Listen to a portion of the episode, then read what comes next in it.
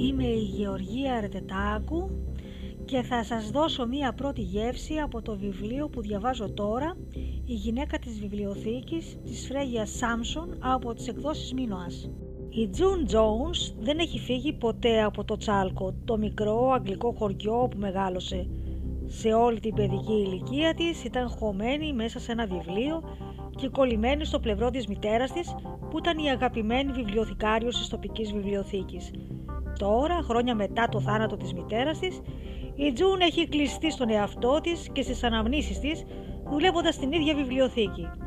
Ντροπαλή και μοναχική, η 30χρονη κοπέλα προτιμά να περνά τον χρόνο της παρέα με τα αγαπημένα της βιβλία παρά να βγει έξω στον κόσμο. Όταν το Δημοτικό Συμβούλιο ανακοινώνει τα σχέδιά του να κλείσει τη βιβλιοθήκη, ο κόσμος της Τζουν καταραίει.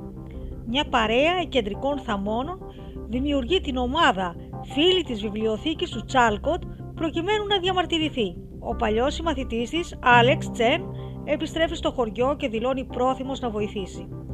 Θα καταφέρει η Τζουν να βγει από τη ζώνη ασφαλείας της και να σώσει το μόνο μέρος το οποίο έχει τις πιο γλυκές της αναμνήσεις. Τα βιβλία σημαίνουν τόσα πολλά για εκείνη, είναι όμως πρόθυμη να κάνει αλλαγές στη ζωή της και να αντιμετωπίσει νέες προκλήσεις. Πολεμώντας για την πολύ αγαπημένη της βιβλιοθήκη, ίσως καταφέρει να σώσει και τον εαυτό της. Ένα μυθιστόρημα για τη χαρά της ανάγνωσης και την αγάπη για τα βιβλία. Πέντε λεπτά αργότερα καθόταν στον καναπέ κρατώντας ένα χοντρό φθαρμένο αντίτυπο του «Πόλεμος και ειρήνη». Ήταν ένα μυθιστόρημα που η Τζουν δεν είχε καταφέρει να διαβάσει, αλλά με τις πάνω από χίλιες σελίδες του ήταν τέλειο για να της αποσπάσει την προσοχή αυτό το Σαββατοκύριακο. Επιπλέον ήταν ένα βιβλίο που αγαπούσε η μαμά της και γι' αυτό το λόγο η Τζουν ένιωθε πάντα ενοχές που δεν μπόρεσε ποτέ να το τελειώσει. Έφερε στη μύτη της το χαρτόδετο βιβλίο, εισπνέοντας την καθησυχαστική μυρωδιά του παλιού χαρτιού και της σκόνης. Αλλά εντόπισε και κάποια άλλη μυρωδιά, ένα άρωμα από σαπούνι, με μια ανάλαφρη υποψία καπνού.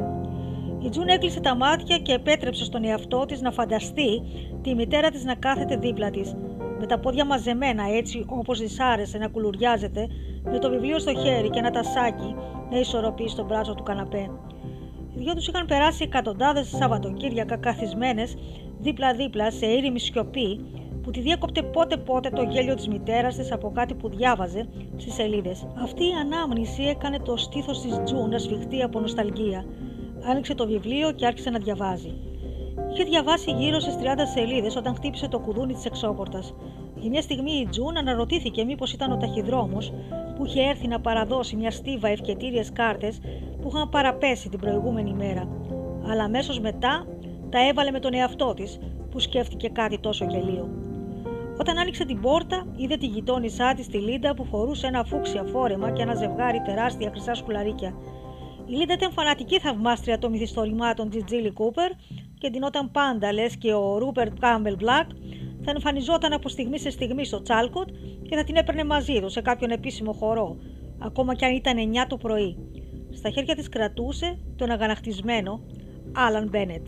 Τη Δευτέρα το πρωί η Τζουν ξεκλείδωσε την πόρτα λίγο πριν από τις 9 και μπήκε στη φιλόξενη σιωπή της βιβλιοθήκης. Αυτή ήταν μια από τις αγαπημένες στιγμές της ημέρας της, πριν έρθει η Μάρτζορ και ο κόσμος, όταν ήταν μόνο αυτή και τα 7.000 βιβλία για συντροφιά. Της άρεσε να τριγυρίζει μέσα στην αίθουσα ανασένοντας τον βαρύ ακίνητο αέρα και μερικές φορές όταν έκλεινε τα μάτια της φανταζόταν πως άκουγε τα βιβλία να ψιθυρίζουν το ένα στο άλλο τις ιστορίες τους. Μία από τις πρώτες αναμνήσεις της από τη βιβλιοθήκη του Τσάλκορτ ήταν η επίσκεψή της εκεί, όταν ήταν 4 ετών, μόλις είχε αρχίσει να εργάζεται εκεί η μητέρα της. Το κτίριο της είχε φανεί τεράστιο και επιβλητικό, όταν η Τζουν βρέθηκε κάτω από τον πύργο του ρολογιού με βιβλία παντού, τριγύρω και τον πάγκο εξυπηρέτησης τόσο ψηλό που με τα βίας κατάφερε να το φτάσει.